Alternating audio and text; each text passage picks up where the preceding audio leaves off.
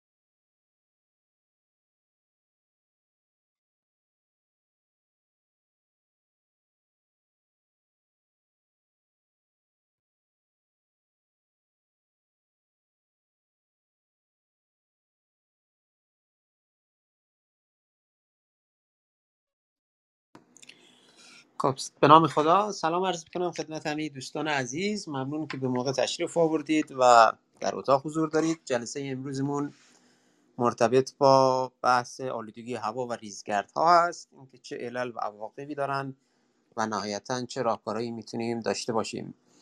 امروز شنبه 14 خرداد 1401 هست. مصادف با 4 ژوئن 2022 در اتاق همونطور که عرض کردم آلودگی هوا و ریزگردها هستیم. کلاب محیط زیست سنتی شریف.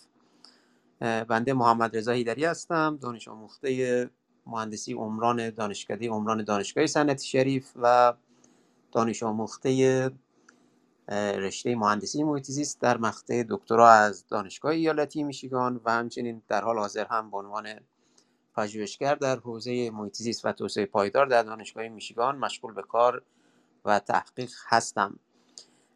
حالا این این موضوع این بخشی که الان عرض کردم خدمتتون رو ما هر جلسه تکرار می‌کنیم به خاطر اینکه این جلساتمون ضبط میشه و بعدا در فضای مجازی باز نشر میشه. می‌خوایم همیشه این آدرس آدرس کلاب و مشخصات افراد حالا چه کسانی که بعدا دعوت خواهند شد به استیج از شما هم خواهش خواهیم کرد که خودتون رو معرفی کنید که شنونده هایی که تصویر ما رو نمی‌بینن و یا شناختی نسبت به ما ندارن بدونن که در چه اتاقی و چه افرادی صحبت می‌کنن و حالا اظهار نظر می‌کنن و یا نکته رو میگن. این جلسه با هماهنگی در حقیقت با پیشنهاد آقای مهندسی یزدانفر که از فارغ التحصیلان خوشنام دانشکده مکانیک دانشگاه صنعتی شریف هستند ایجاد شد و با همکاری حالا کلاب محیط زیست صنعتی شریف و گروه آوای محیط آقای مهندس یزدانفر اگر شما صحبت اولی دارید خواهید سلام علیکی داشته باشید بفرمایید تا اینکه جلسه رو بعد شروع کنیم. ضمن اینکه از همه دوستان هم دعوت می‌کنیم که در این جلسه شرکت کنن دستشون رو بالا ببرن و اضافه بشن. ضمن اینکه اتاق رو هم اگر شیر کنید با یا بازنشر کنید و هم رسانی کنید با دیگر دوستانتون من فکر می‌کنم اتاق خوبی باشه و بتونیم بهتر از نظرات مختلف دوستان استفاده کنیم. آقای مهندس در خدمتتون هستیم. منم سلام می‌کنم به همه دوستان و تسلیت میگم این حادثه آبادان را و چیزی که این چند مدت فکر من رو جلب کرده اگه حادثه با آباد وسیعتری اتفاق بیفته دو- دوستان چیکار می‌خوام بکنم؟ ولی خب جلسه امروز راجبه همونطور که آقای ایدل گفتن راجبه رئیسگردها و میگم ما چیکار می‌تونیم بکنیم عللش چی هستش؟ می باشه من میام پایین. خواهش می‌کنم. مرسی از یادآوری که کردید. بنده هم به نوبه خودم تسلیت عرض می‌کنم. به خدمت همه مردم عزیز ایران. به خاطر واقعی ناگوار و حادثه ناگوار آبادان. و یک ابراز امیدواری هم کنم از این بابت که چند روز پیش خبر اومد که تعداد فوت شدگان کرونا در کشور به صفر رسیده و این خب یه خبر مسرت بخش است در بین حالا خیلی از خبرهای بعدی که این روزها میشنویم. جلسه امروزمون در رابطه با ریزگردها است. چون حالا مباحث مختلفی میشه در رابطه با ریزگردها مطرح کرد. اینکه منشأشون چی هست از چه مناطقی بیشتر تولید میشن چه اثراتی دارن حالا کجاها می‌تونن اثر بگذارن و اینکه چه راهکارهایی میشه براشون پیدا کرد. منتها من فکر می‌کنم که شاید بشه بحث رو ای کاش دوستان دیگری هم می اومدن دعوت می شدن به بحث که می‌تونستیم نظرات مختلف رو داشته باشیم. اما به حال تا زمانی که کسی نکته چیزی نداشته باشه من صحبت رو ادامه خواهم داد. ضمن که این رو هم بگم که احتمالا امروز جلسهمون جلسه کوتاهتری باشه. به این جهت که من حقیقتش دیروز دوز سوم واکسن کرونام رو زدم و یک مقداری تبولرز دارم اما به لحاظ قولی که به آقای مهندسی ازدان فرد داده بودم و احساس وظیفه که در مقابل شما دوستان داشتم گفتم که حتما در این جلسه شرکت کنم ولی ولو به مدت کوتاه. در هر صورت بحث ریزگردهای این چند روزه حالا این مخصوصا در هفته اخیر خیلی بیشتر شده. دیدید دیگه در شبکه های خبری در قسمت های مختلف حالا شبکه های داخلی و یا خارجی بحث های مختلفی میشه در رابطه با ریزگردها عواملش و این موارد. و خب مسئله مهمی هم هست. اما فکر می‌کنم به نظر من این چی که اون چیزی که من خودم می‌بینم در بین همه مباحث و می‌بینم در بین همه مباحث و نکته که قافل شده اینه که اکثر کسانی که در این زمینه دارن صحبت می‌کنن بیشتر از این که توجه کنن به ریشه های تولید این گرد و خاک ها و یا ریزگرد ها بلافاصله یه پرشی انجام میدن یه جامپی انجام میدن به سمت اینی که خب راحل چی هست. مثل این حالتی میمونه که شما فرض کنید بلا به دور سردردی دارید و مراجعه می‌کنید به یک پزشک. حالا پزشک پزشک ممکنه حاضقی باشد یا نباشد ولی به جای اینکه بیاد ریشه این سردرد رو به قول معروف بررسی کنه. بلافاصله اون رو با یه تشخیصی بر اساس حالا آنچه که مطالعه کرده آنچه که تجربه کرده بده و نهایتا یه قرص و دارویی به شما بده و بعد و شما برید استفاده کنید. بعد از یک ماه دو ماه سه ماه حالا با کمی سردرد کمتر و بیشتر برگردید و بگید که رفت نشده. من چیزی که در کل در رابطه با ریزگردها حالا آلودگی هوا و به خصوص بحث ریزگردها می‌بینم همچین مسئله هست. یعنی قبل از اینی که ما ببینیم که خب چرا همچین اتفاقایی افتاده و چرا اون قسمت چراییش رو تمرکز کافی نداریم و بلافاصله میریم به سمت اینی که خب راه حل می‌خوایم ایجاد کنیم. حالا سعی می‌کنیم که تو این جلسه که امروز داریم با هم دیگه حالا بعدا هم صدای دوستانی که صدای ما رو خواهند شنید کمی از همین چرایی های قضیه صحبت کنیم که یک کمکی برامون روشن بشه.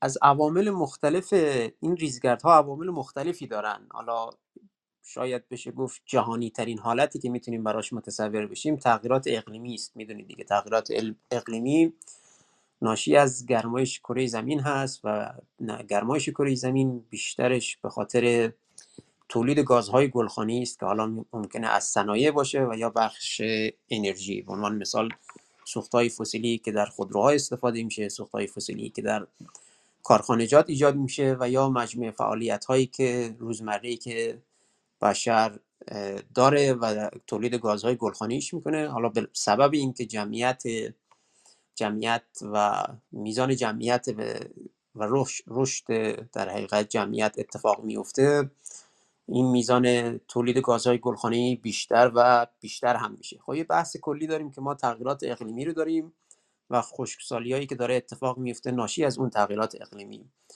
و خب حالا طبق گزارشاتی که حتی خود سازمان ملل هم بخش محیط زیست سازمان ملل هم مطرح کرده اینه که خاورمیانه و ایران جزی یکی از همین های تحت تاثیر تغییرات اقلیمی هم هست. اما این که آیا تغییرات اقلیمی تنها عامل ایجاد ریزگردها هستند یا نه بحثی است که میشه از جنبه های مختلف بهش نگاه کرد. تغییرات اقلیمی قطعا موثر هستند اما همه ماجرای و یا همه اتفاقی که ممکنه بیفته و منجر بشه به تولید ریزگردها نیست. طبیعتا تصمیم گیری هایی که در سطح در سطوح دولت ها اتفاق میفته در کشورهای مختلف. از جمله کشور خودمون می‌تونه تاثیرات مستقیم و غیر مستقیم داشته باشه چه چه در بخش تغییرات اقلیمیش و یا چه بخش چه در بخش بخش دیگری که حالا بعدا ادامه خواهم داد که در چه قسمت هایی می‌تونه تاثیر بذاره. و لذا حالتی و فضایی رو ایجاد کرده که این ریزگردها عوامل داخلی و خارجی پیدا کرده یعنی ما کانون های ریزگرد احتمالا شنیده باشید دیگه. کانون های ریزگرد یعنی جاهایی که محل هایی که از اونجا ریزگرد ها از روی سطح زمین بلند میشن و به نقاط مختلف سرایت می‌کنند هم اون قسمت ها رو معروفن به کانون ریزگرد ها اونا هم کانون ریزگرد های داخلی داریم و هم خارجی داریم. و حالا اگر به صورت مشخص در رابطه با ایران صحبت کنیم می‌دونید دیگه کانون های خارجی که بیشتر ذکر میشه بیابان های سوریه عربستان و به خصوص کشور عراق هست که می‌تونه جنوب و جنوب غرب ایران رو شامل بشه. یا مثلا یک سری از تصمیماتی که کشورهای همسایه دارن می‌گیرن حالا چه در افغانستان و یا چه در ترکیه. به عنوان مثال سدسازی هایی که داره در ترکیه اتفاق میفته حالا چه قبلا اتفاق افتاده و چه حالا جدیدا خبرهاش داره میاد و کماکان در حال اضافه شدن هست. می‌بینید دیگه می‌تونه به صورت مستقیم غیر مستقیم عراق رو تحت تاثیر قرار بده. وقتی عراق دچار مشکل بشه طبیعتا ایران هم دچار مشکل خواهد شد. و یا اینکه به صورت مستقیم از رو منطقه عرس و رو منطقه شمال غرب ایران تاثیر خودش رو بگذاره و خب اون سدسازی های ترکیه می‌تونه اون منطقه رو با مشکلات جدی مواجه کنه و تبدیل کنه به مناطقی که می‌تونه خودش تبدیل بشه به ریزگرد تولید ریزگرد. حالا یک سری از اینا های خارجیش بود که حالا افراد مختلف کارشناسان مختلف و یا در حقیقت مسئولین مختلف در های مختلفی رو متفاوتی رو شامل هستن. یعنی خیلی ها شاید بعضی معتقد باشن که بیشتر کانون ریزگردهای ایران کانون های خارجی داره. باز بعضی از متخصصین و مسئولین معتقدن که نه کانون های داخلی هستن که بیشترین تاثیر رو دارن. مثلا یکی از کانون های داخلی که در این زمینه میشه ذکر کرد کانون مربوط به سیستان و بلوچستان هست که حالا باز, باز هم در همون کانون سیستان و بلوچستان. ما سیاست های آبی کشور افغانستان رو می‌بینیم که می‌تونه تاثیر مستقیم بگذاره. هرچند اگر یعنی تاثیر که گذاشته و این تاثیر خودش باز هم یک تاثیر ثانوی داره بر خود محیط افغانستان. چرا که هر نوع گرد و گرد ریزگردی که در منطقه سیستان و بلوچستان اتفاق بیفته طبیعتا خود افغانستان رو هم شامل میشه. حالا بعضی از منابع هستن که میگن 60 70 درصد تولید این ریزگردهایی که ما در شهرهای مختلف می‌بینیم کانون های داخلی داره از طالاب ها و یا دریاچه است که خشک شدن و یا در شروف خشک شدن هستن و یک عده معتقدن که نه این بحث خارجی داره. اما حالا برای اینکه من این قسمتش رو من این قسمتش رو کوتاه می‌کنم چون دوست دارم صحبت های دیگر دوستان رو هم بشنویم. تا به این قسمت برسم که ما می‌بینید که این حالا اگه اسمشو نذاریم تناقضگویی بین متخصصان و مسئولین یعنی در هر دو طرف که چه کانونهای داخلی چه کانونهای خارجی بیشتر اثر دارند از متخصصین و مسئولین نظرهای متفاوتی دارن. می‌بینید که این تفاوته بیشتر به خاطر همون بحث اینه که ما چرایی مسئله رو کمتر بهش توجه کردیم و شناسایی کانونهای ریزگردها رو به کافی بهش توجه نکردیم که حالا در ادامه من ادامه توضیح خواهم داد که چطوری میشه اون کانونها رو شناسایی کرد و چه کارهایی تا الان اتفاق افتاده. خب اجازه بدید خوش آمدگویی بگم به آی جهانیار و خانم دکتر معرفت. آقای مهندس یزدانفر اگه شما صحبتی در این زمینه ندارید بریم سراغ آقای جهانیار و بعدش هم خانم دکتر معرفت.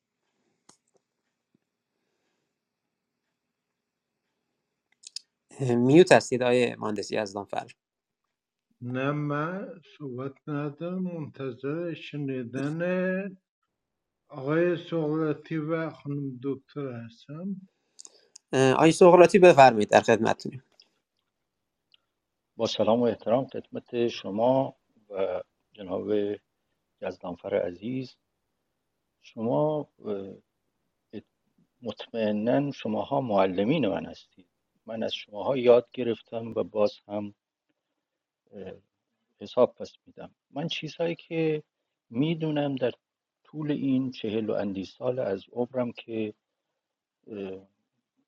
حدود سی و اندی سالش رو در خدمت آموزش پرورش بودم و اون چیزی که برای دانش آموزانم توضیح می‌دادم بر طبق چیزهایی که خودم می‌دونستم از همون سنین اوایل تدریسم برای دانش آموزان حسب علاقه که به محیط زیست داشتم یک درد و رنجی رو برای من تولید می‌کنه معمولا. یعنی در طول این دهه های گذشته دائما در درد, و رنج بودم مثل همه اونهایی که دلسوز محیط زیست ایران و جهان هستند یک موضوع همونطوری که خودتونم به عنوان یک استاد فرمودید یک موضوع جهانی هستش که ما همونطوری که سازمان ملل گفته یک شعاری رو اساس کار خودش قرار داده و همه ما اون رو می‌دونیم که جهانی بیاندیش منطقی عمل کن. حسب این شعار ما موظف هستیم که در مورد مسائل جهانی محیط زیست بیشتر و بهتر بدونیم و بتونیم اون رو در آموزش نسل های بعدی اون رو بایستی حتما اونها رو لحاظ بکنیم. و دولت ها هم بایستی در این راه کمک کنند به آموزش پرورش هر کشوری. و این رو بتونن تسری بدن در سطح دانشگاه ها و به خصوص بایستی انجیو ها خیلی تقویت بشن و بایستی مردم اجازه تشکل داشته باشن در این زمینه که بتونن کمک روزافزونی رو برای حفظ محیط زیست در همه کشورهای جهان انجام بدن. یک موضوع اساسی هم در این آموزش همیشه مد نظر همه دلسوزان بوده و هست. و اون هم این هستش که یک تضاد منافعی هستش بین منافع کوتاه مدت برای کارتلا و تراستای جهانی که به دنبال نفع زودرس هستند و منافعی که فرزندان ما برای آیندگان و آیندگان همه کشورهای جهان از جمله کشور ما گریبانگیرش هستند برای آینده خودشون. ما این رو می‌دونیم که اون موضوع اساسی که موجب شد که این تقابل پیش بیاد موضوعی هستش موضوعی بوده به نام توسعه.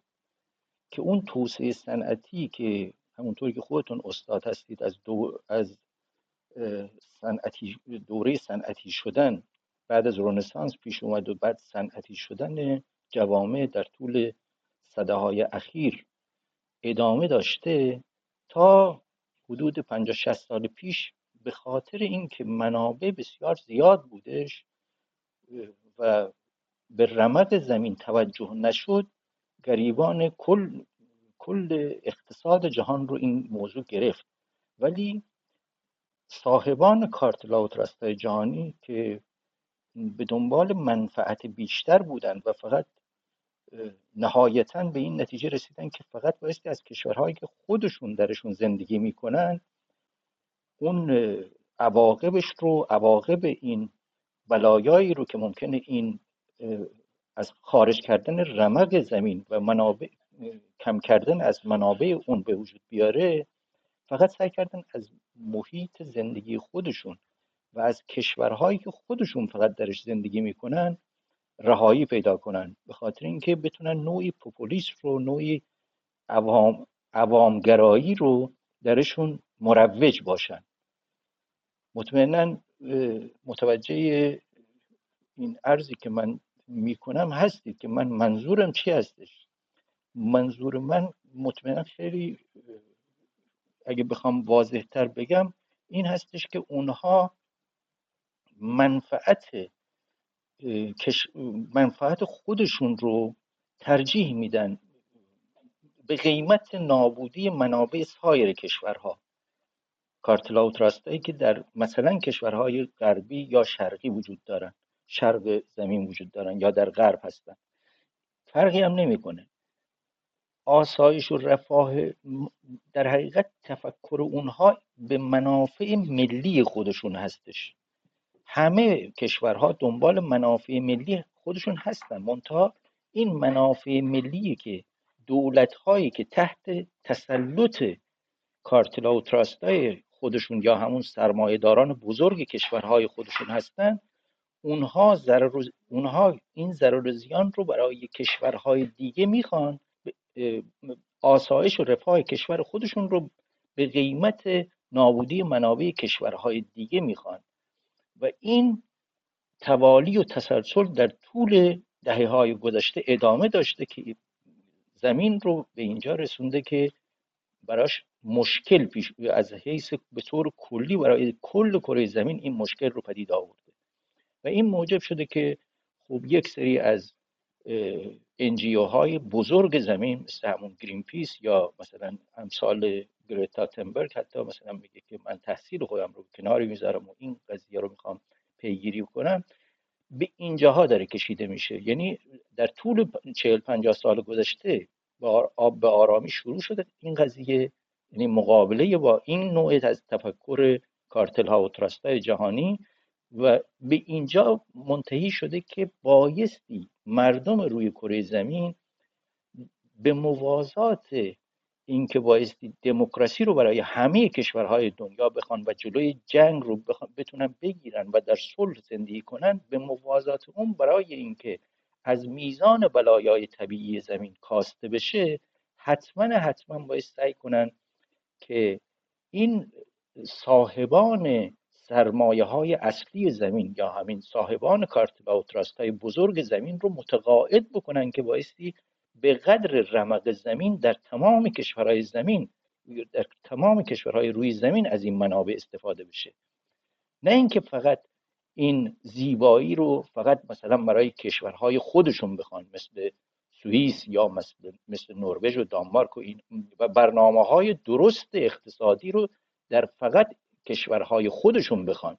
مانند این صحبتی که مثلا آقای ترامپ می‌کنه که آمریکا اول موضوع اساسی پس همینجا هستش که این یک در قالب جهانی هستش. حالا البته ببخشید من زیاد دارم صحبت می‌کنم. حالا در قسمت کشور خودمونم اگه بخوایم در نظر بگیریم کشور ما متاسفانه مشکل مضاعفی داره.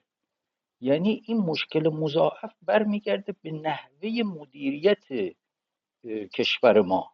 در طول این پنجاه چهل سال حتی قبل از انقلاب ولی قبل از انقلاب نظم و انضباطی باز وجود داشت و یک آمار دقیقی وجود داشت.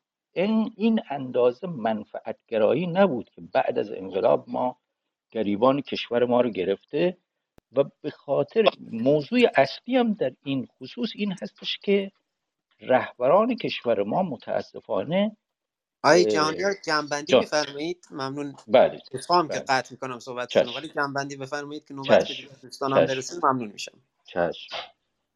در کشور ما متاسفانه برای ریشیابی بایستی به نوع مدیریت کلان کلان تصمیم گیری در مورد سیاست گذاری های کلان بایستی حتما توجه کرد و مثلا اگر ریزگردها رو ما بخوایم در موردش صحبت کنیم چاره کار همون چیزی هستش که در مورد آب هستش یا در مورد اقتصاد هستش یا در مورد صنعت ورشکسته یا پول ملی.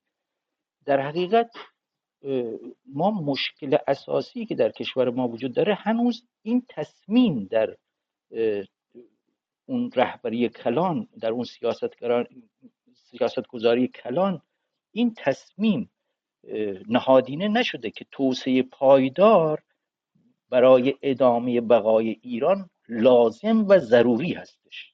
و اگر به دنبال توسعه پایدار این کشور به همراه دلسوزان و کارشناسان مجرب این کشور نباشه و به رأی و نظر کارشناسان بزرگ این کشور که کم هم نیستند و در همین صفحات هم معمولا تشریف میارن اگر به نظرات اونها وقع این عاده نشه و فقط و فقط به فکر منفعت زودگذر و استفاده نابجای از طبیعت باشن این بلایا برای کشور ما روزافزون خواهد شد. مانند یه مثال فقط می‌زنم. مانند اون قضیه که اتفاق افتاد در رأی در مقابل چاه عمیق. فعلا به همین اندازه بسنده می‌کنیم. اون بلایی که بر سر اورمیه اومد. بسیار ممنون. سپاسگزارم. متشکر از شما که در بحث شرکت کردید و نکات خوبی را هم اشاره کردید. خانم دکتر در خدمتتون هستیم.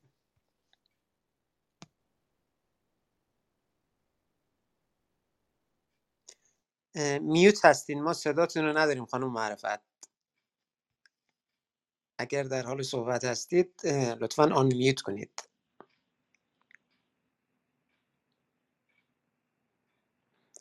خب احتمالا یه ایراد فنی اینجا وجود داشته باشه. آیه مرتزا ما در خدمتتون هستیم. صحبت شما رو میشنویم. با عرض سلام خدمت تمامی اساتید محترم. من یه خورده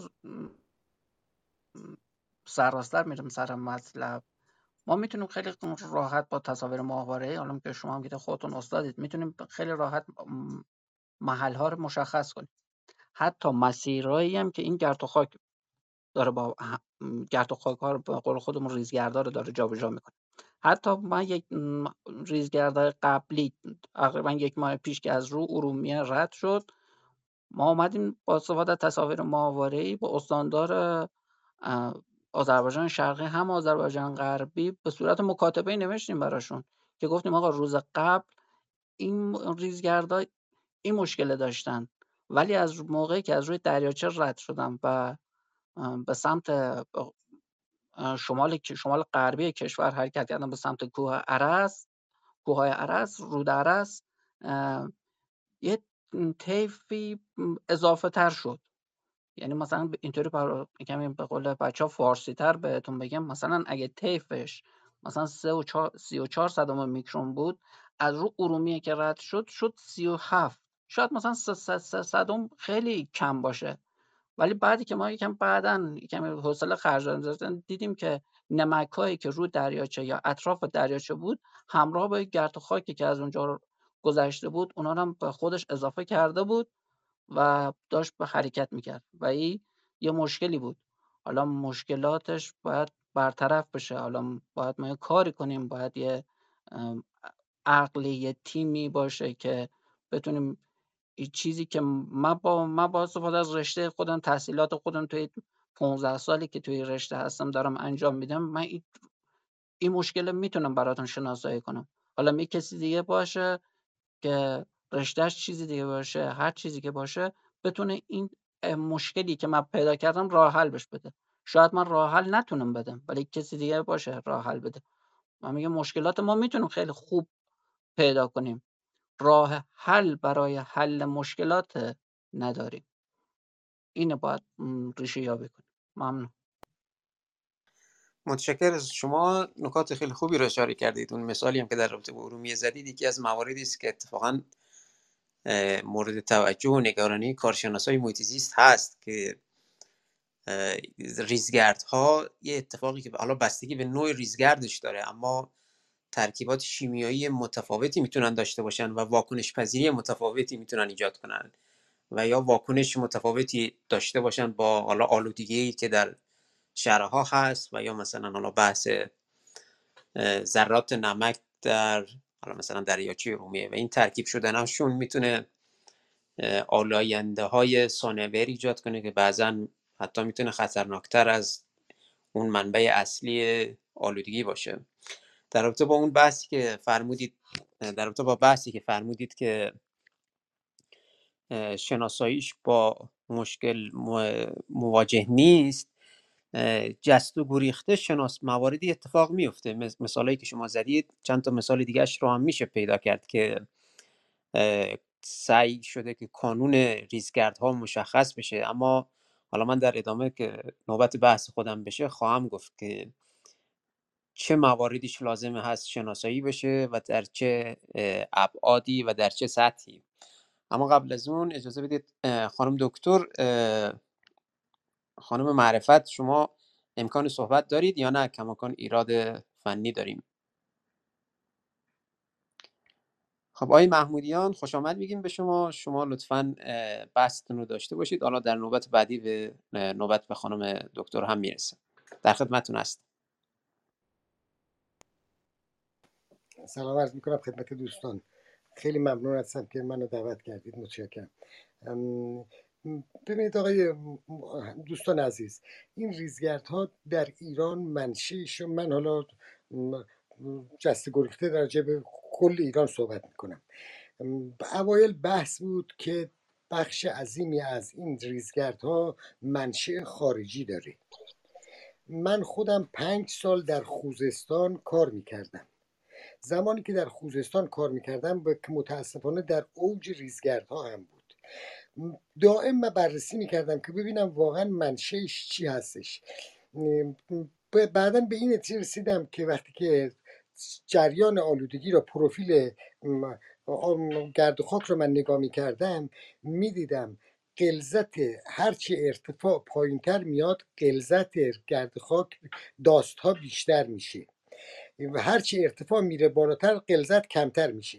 این دلیلش بر این بود که اگر از منشه خارجی باشه از فاصله خیلی دور بیاد باید در ارتفاعات بالا قلزت زیاد داشته باشه. ولی اگر منشه داخلی باشه باید از ارتفاعات پایین باشه. ما در خوزستان رفتیم گشتیم تعداد زیادی مکانهای چیز را پیدا کردیم. حالا دلیل اینی که واقعی تمرینه. چرا چیز؟ این ریزگردها وجود میاد. در من یک اینکه اولا پوشش گیاهی و رطوبت خاک دو تا عاملی هستند که نقش کلیدی در تثبیت خاک دارن. در مناطق گرم ما یک طرف این کمبود آب باعث میشه که خشک بشه. پوشش گیاهی ما از بین رفته. به یه مسئله خیلی مهمتری که واقعا وجود داره به خصوص این رو من در خوزستان شاهد بودم. قلیایی شدن خاکاست شروع قلیا شدن این خاکا وقتی که شدت قلیاییت بالا میره خاک عملا اون ذرات چسبندگی خودش از دست میده. بیش دیس میگن دیسپر چی میشه؟ پخش میشه. این هست. ما برای راه حل کلیدی که براش پیدا کردیم یه عده اومدن گفتن که آقا ما آب رو از کانال فلانجا بیاریم پخش کنیم رو مناطق فلان. ما پیشنهاد اون بر این بود که مناطقی که شناسایی کرده ایم بیاییم هم روستاییان منطقه را درگیر این کار بکنیم. سازمان جنگل ها و مراتب بیاد گونه های گیاهی مناسب را که می‌تونه هم نسبت به آب کم آب باشه هم چیز باشه انتخاب بکنه.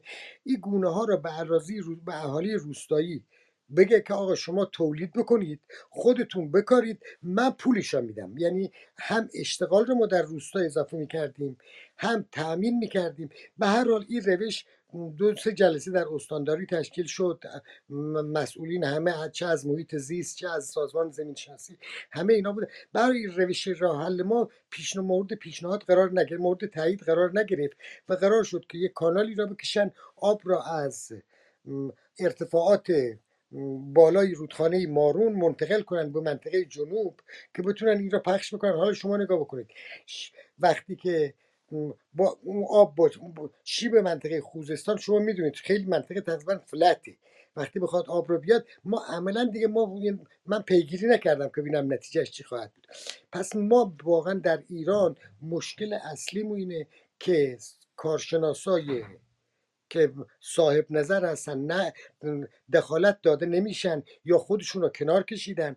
به هر حال اعتبارات افتاده در اختیار یه عده که در پروژه های هزینه میشه که اسم به قول معروف حرف ظاهر داره ولی دستاوردی رو من ازش نمی‌بینم. نمی‌دونم الان واقعا آیا اون کاری رو که در استان خوزستان کردن چون من دیگه کارم تموم شد اومدم بیرون از اون استان. این شد بازدهی داشت یا نداشت. حالا ما باید ببینیم در آینده چجوری خواهد بود. من حالا زیاد مزاحمتون نمیشم انشالله در خدمتتون هستم. خواهش می‌کنم ممنون از اینی که به استیج آمدید و در بحث مشارکت کردید. حتما در نوبت بعدی خدمت شما خواهیم رسید. آقای فرزاد شما رو میشنویم. با سلام و عرض ادب خدمت همراهان عزیز. بحث ریزگرد ها حالا به ویژه چون ما تهران هستیم در تهران خب بحث اصلی آلودگی هوای تهران در حال حاضر ریزگرد هاست. اینکه این ریزگرد ها از کجا میان و علل عواملشون چه هست؟ مطالعاتی که انجام شده 60 درصد منابع ریزگردها رو منابع متحرک می‌دونه 40 درصدش هم منابع ثابت می‌دونه اما متاسفانه تو این مطالعات سهم ریزگردهای منتقله از طریق هوا رو که از جاهای دیگه میان نتونستیم محاسبه بکنیم. مستحضرید که برای این کار ما به یک امیشن اینونتوری یا فهرست انتشار داده ها نیاز داریم که بزرگترین ضعف ما در حال حاضر این تیکه است که نمی‌دونیم چه میزان آلودگی هوا در خود تهران داره تولید میشه چه میزان آلودگی از طریق باد و سایر عوامل منتقل میشه و میاد. و چون منبع یابی این ذرات کمی دشوار هست خب مسلما راهکارهایی هم که می‌خوایم برای کاهش اینها در نظر بگیریم ممکنه با خدشه و خطا مواجه باشیم البته ژاپنیا مستحضرید که یک مطالعه اومدن در سنوات گذشته رو آلودگی هوا انجام دادن. راهکارهای خوبی هم ارائه دادن که اون راهکارها متاسفانه به درستی عملیاتی نشده. من راهکارها رو فقط خیلی سریع عرض می‌کنم که بدونیم که ما صورت مسئله رو داریم راه حلاش هم داریم ولی خب اینا رو خوب درست اجرا نمی کنیم اینا اومدن و گفتن که با توجه اینکه مهمترین منبع ذرات معلق در حد حداقل تهران که حالا اونو بررسی کردن منابع متحرکه است اول گفتن که باید خودروی استاندارد تولید می‌کنیم نه خودروی نو. ما الان بیشتر شاید خودروی نو داریم تولید می‌کنیم. خودروی استاندارد مفهوم اینه که استانداردهای زیست محیطی رو به درستی پاس بکنه و مطالعات ظاهرا نشون میده که این خودروهای فعلی پایداری استاندارد ظاهرا ندارن. نکته مهم بعدی از رد خارج کردن خودروهای فرسوده بود که ما تو این قضیه هم متاسفانه توفیقی نداشتیم. مستحضرید که یک پیکان به عنوان مثال در هر کیلومتر پیمایش 62 گرم آلودگی تولید می‌کنه در صورتی که یک خودروی یورو 4 یک ممیز 18 صدم گرم آلودگی تولید می‌کنه. یعنی یک پیکان 60 برابر یک خودرو داره خودرو یورو 4 داره آلودگی تولید می‌کنه. بحث سوم اینها گسترش حمل و نقل عمومی بود, عمومی بود که اون هم باز آنچنان که شایسته و بایسته است برای کلان شهر تهران اتفاق نیفتاده. بحث چهارم بهبود کیفیت سوخت بود. که در سوخت بنزین کیفیت خوب شده. در سوخت گازوئیل باز ظاهرا یک مشکلات اندکی باقی مونده. بحث بعدی معاینه فنی خودروها بود که ما الان معاینه فنی درست و درمونی ظاهرا انجام نمیدیم. منظور ارزم اینه که شما ببینید ما یک قطعه به نام کاتالیس کانورتور داریم که بالای 90 95 درصد آلودگی خود آلودگی منتشره رو می‌گیره ولی این 80 هزار کیلومتر عمرشه. الان خودروهای زیادی رو می‌بینید که با 200 هزار 300 هزار 400 هزار کیلومتر پیمایش میرن و معاینه فنی رو می‌گیرن بدون اینکه این قطعه کاتالیست رو تعویض بکنن. و نمی‌دونم که ضوابط و معیارهای معاینه فنی بر چه اساسیه که تمام این خودروهای فرسوده و خودروهایی که کاتالیستشون تعویض نشده باز میرن و معاینه فنی رو پاس می‌کنن. بحث پنجم هوشمندسازی بود یا intelligent traffic light یا حالا چراغهای کنترل ترافیک بود که دیگه اون هم یه کارهایی انجام شده. نمی‌تونیم بیانصافی بکنیم. بحث بعدیش هم فرهنگسازی و آموزش بود که توی این فرهنگسازی هم خیلی موفق نبودیم. مستظرید که مشکل اصلی در حال حاضر حجم خودروهایی که در شهر تهران و موتورسیکلت هایی که فعال هستن که اینا به ازای هر واحد آلودگی زیادی دارن تولید می‌کنن. مثلا موتورسیکلت های ما تقریبا 15 گرم به ازای هر کیلومتر پیمایش دارن آلودگی تولید می‌کنن که باز یه چیز حدود مثلا در 12 برابر یک خودروی یورو 4 باید استاندارد یورو 3 رو داشته باشن که ندارن. در نتیجه من سخن رو کوتاه بکنم که از سایر عزیزانم بهره مند بشیم. علل و عواملش بخشیش که در تهران داره تولید میشه تقریبا شناسایی شده و روشنه. و ما اگر اقدامات مداخله‌ای رو شروع بکنیم از افزایش منابع در قدم اول باید جلوگیری بشه. ما قطعا باید از ورود منابع جدید آلودگی در تهران که همین خودروهایی هستن که جدیدن شماره گذاری می‌کنیم خودداری کنیم و ورود هر خودرو باید منوط به از رد خارج کردن یک خودروی فرسوده باشه. بهسازی باید اتفاق بیفته یعنی خودروهایی که 40 برابر 30 برابر 50 برابر خودروهای دیگه دارن آلودگی تولید می‌کنن. خب هر یه دونه خودرو باید همون اندازه خودش آلودگی تولید بکنه نه اینکه 50 برابری خودروی دیگه آلودگی تولید بکنه. اینها که من حالا دیگه دوباره تکرارشون نمی‌کنم اینا دستوراتیه که در مطالعات احساس شده اما متاسفانه اراده چندانی برای اجرای شدنشون وجود نداره و آلودگی هوا از این قضیه داره رنج می‌بره که نسخه هاش تا حدودی شناسایی شده و نوشته شده اما ظاهرا احتمامی در اجرای این موضوعات وجود نداره. سپاسگزارم اگر نکته هم بود در خدمت وظیفتون هستم. خواهش می‌کنم. ممنون از شما. نکات خیلی خوبی رو اشاره کردید. حالا جهت آشنایی دوستانمون که حالا دوستانی که در اتاق هستن و یا بعدا صدامونی میشنون در دور بعدی اگر از حالا مثال های از ریزگردهای محرک و ثابت حالا یعنی در حقیقت منابع محرک و ثابتشون و کمی بحث بدین بحث های مربوط به آلودگی که حالا اون دو تا خودرویی که مثال زدید حالا خودروهایی که اروپایی یورو 4 هستن و یا خودروهای داخلی میزان آلودگیشون چون من عدد رقم ها رو متفاوتی در این زمینه شنیدم ولی بستگی داره حالا به بقول معروف داستان اون مطالعه. ولی تو راند بعدی تو دور بعدی که در این زمین ها بیشتر توضیح بدید من ممنون میشم. خواهش می‌کنم در خدمتتون هستم. خواهش می‌کنم. آقای دکتر کوبزن ما در خدمتتون هستیم. میکروفون با شماست.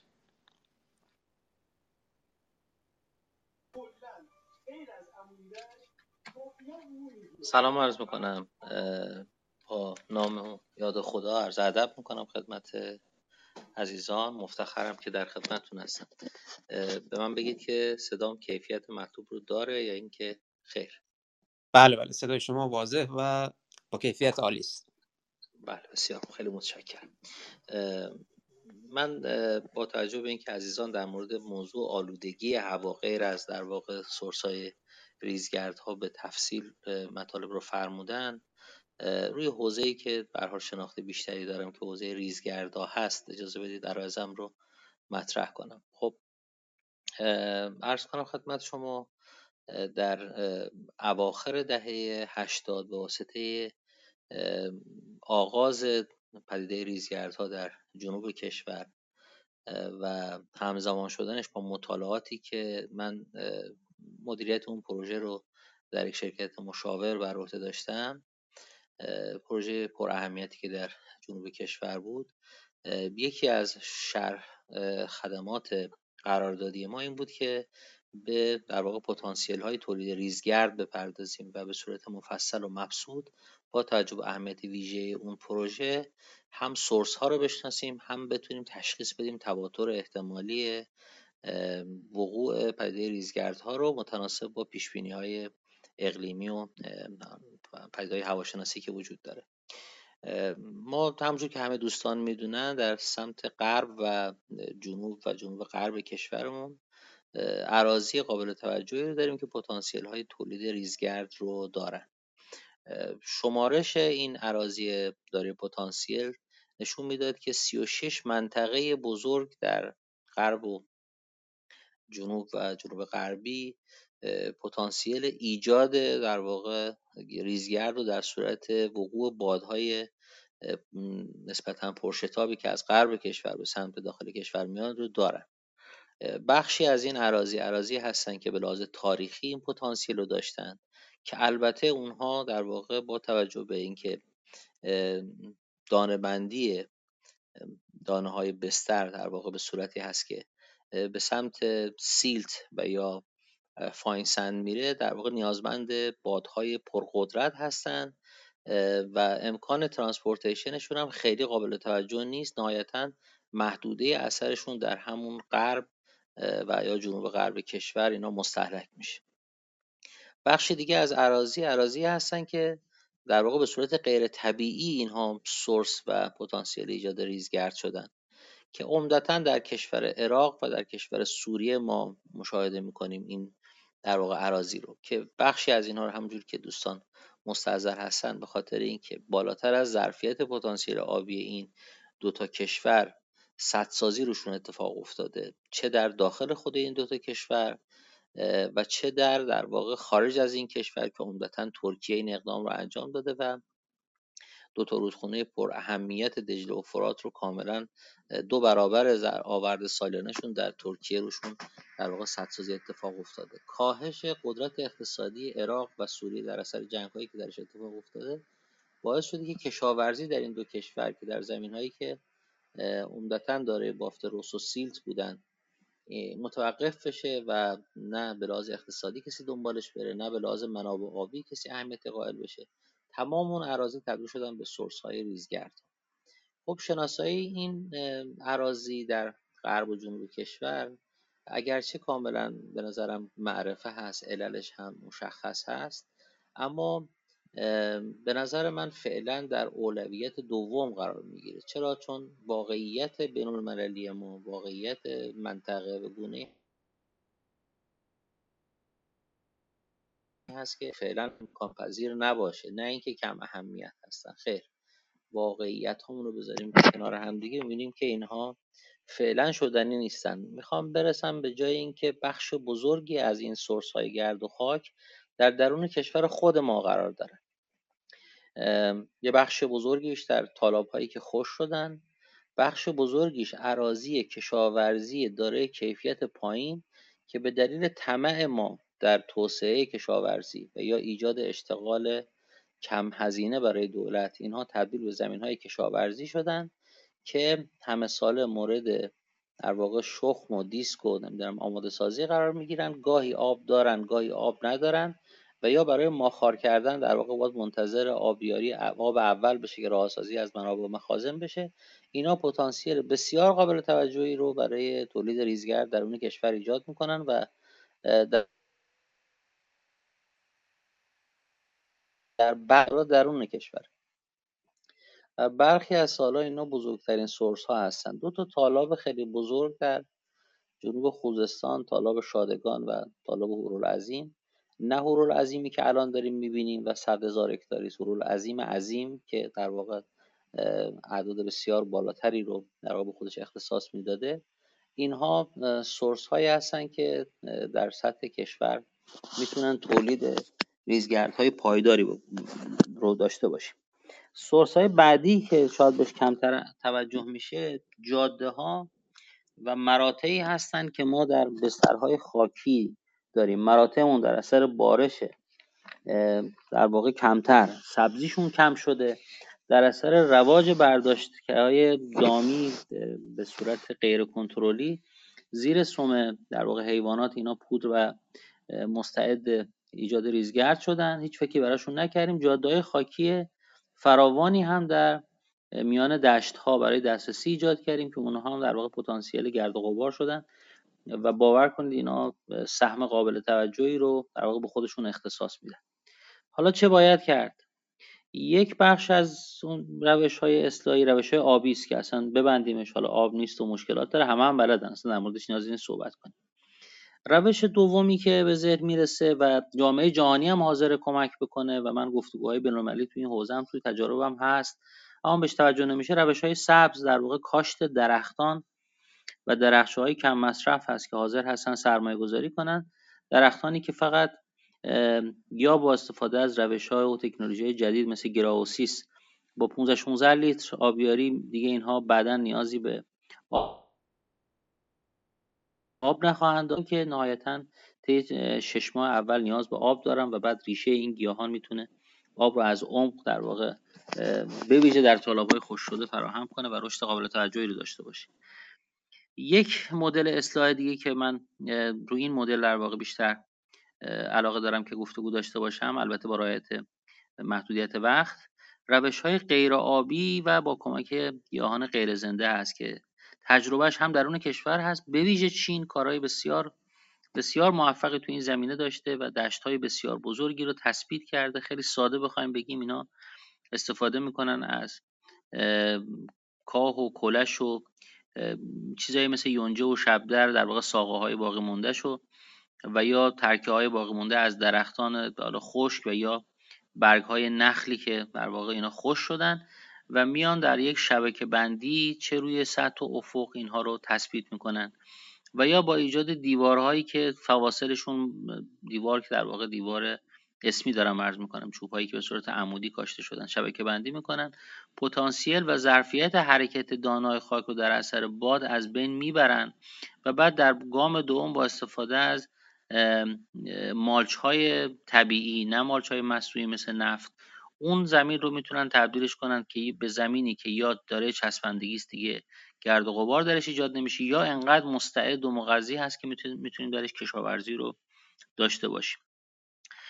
بند آخرم میگم و جملاتم رو پایان میرسونم. روش های مدرنی امروز در کنترل ریزگردا ایجاد شده که خود وجود ریزگردها به عنوان ذرات یونی که در آسمان هستن اینها به علت اینکه عمدتا از جنس روس هستند و دارای بار منفی در لبه های کانی روسی هستند روش بمباران یونی در آسمان به ویژه در جایی مثل خوزستان که درصد رطوبت بالا هست روش آزموده شده ای هست که اگر ناشناخته است توی عرایزم من در بند بعدی صحبتام توضیح مختصر میدم. اگه شناخته شده است دیگه صرف نظر می‌کنم از گفتن.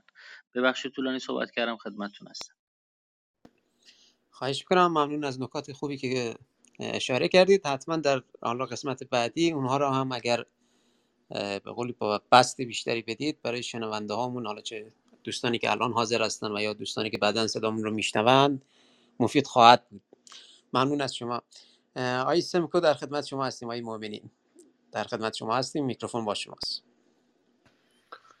سلام خدمت همه دوستان. خیلی ممنون. آقای هیدری که این وقتم به من دادین. که من صحبت کنم.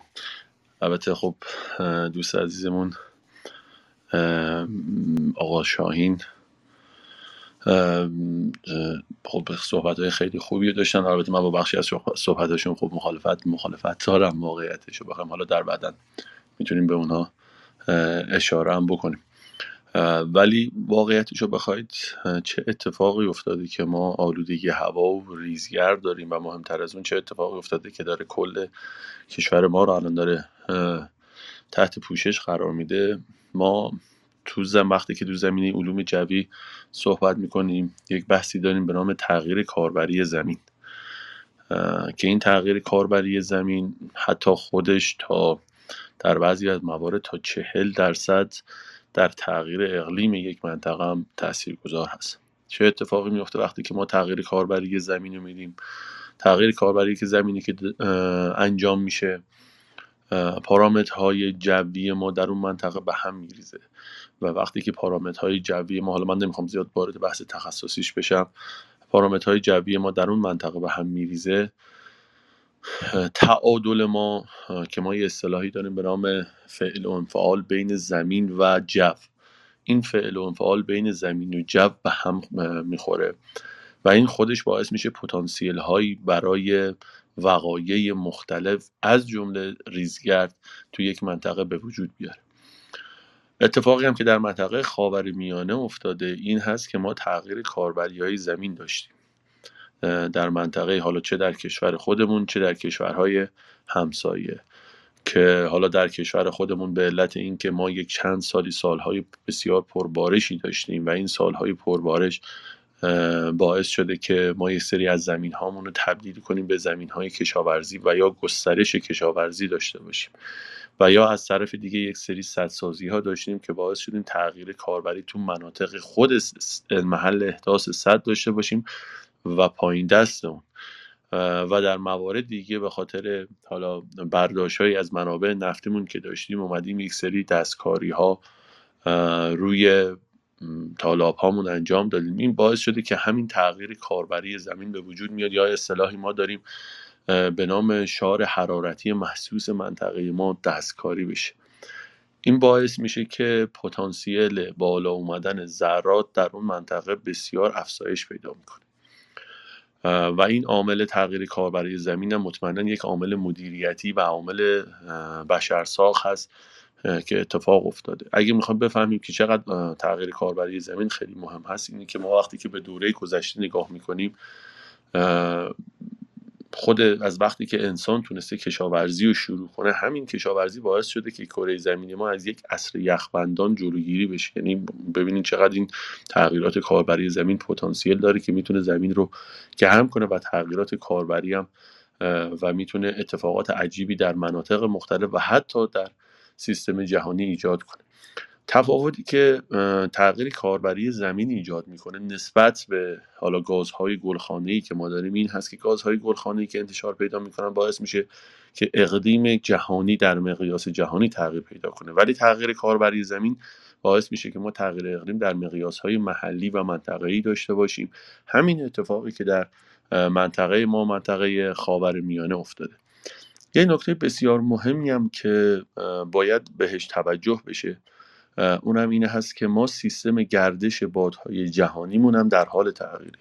که این سیستم گردش بادهای جهانیمون که به اصطلاحا بعضی وقتا ما به اونها جت استریم هم میگیم این باعث شده که حالا موجهای ویوی که به وجود میاد سیستم کمفشاری بر روی منطقه ما ایجاد کنه.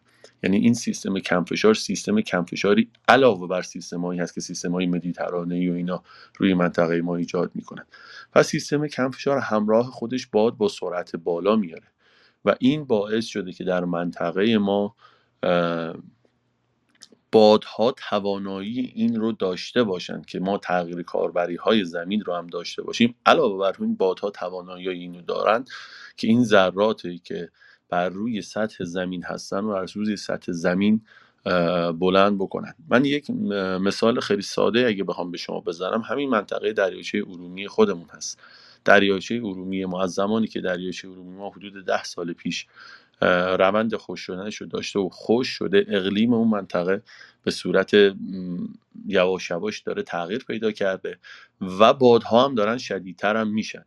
و به خاطر همین با تعداد وقایع داره افس وقایع ریزگرد اطراف دریاچه ارومیه ما داره افزایش پیدا می‌کنه و بادها می‌تونن به سرعتی برسند که اون سرعت ما مثلا بهش میگن بهش میگیم مثلا critical wind speed که این سرعت می‌تونن برسن که بتونن این ذرات رو از زمین بلند کنن.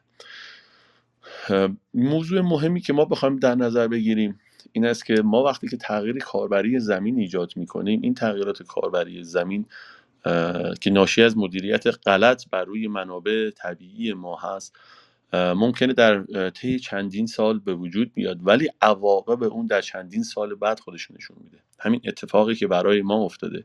به فرض مثال ما دریاچه ارومیه ما از 20 سال پیش روند تغییراتش ایجاد افتاده و الان داریم عواقب اون رو می‌بینیم. یا همین خوش شدن خرور این به خاطر منابع نفتی ما همین اتفاق افتاده. نکته مهمی دیگه هم هست اینه که نوع اقتصادی که ما داریم یعنی حکمرانی ما نسبت به حالا حکمرانی سرزمینی ما یک دیدگاهی در اون حکمرانی سرزمینی ما وجود داره. حالا به خاطر شرایطی که وجود داره که من نمی‌خوام زیاد وارد اون شرایط بشم باعث شده اقتصاد ضعیفی برای ما به وجود بیاد و این اقتصاد ضعیف موجب میشه که ما وابستگیمون به منابع طبیعیمون بیشتر بشه. یعنی منابع طبیعیمون رو بیشتر خرج کنیم.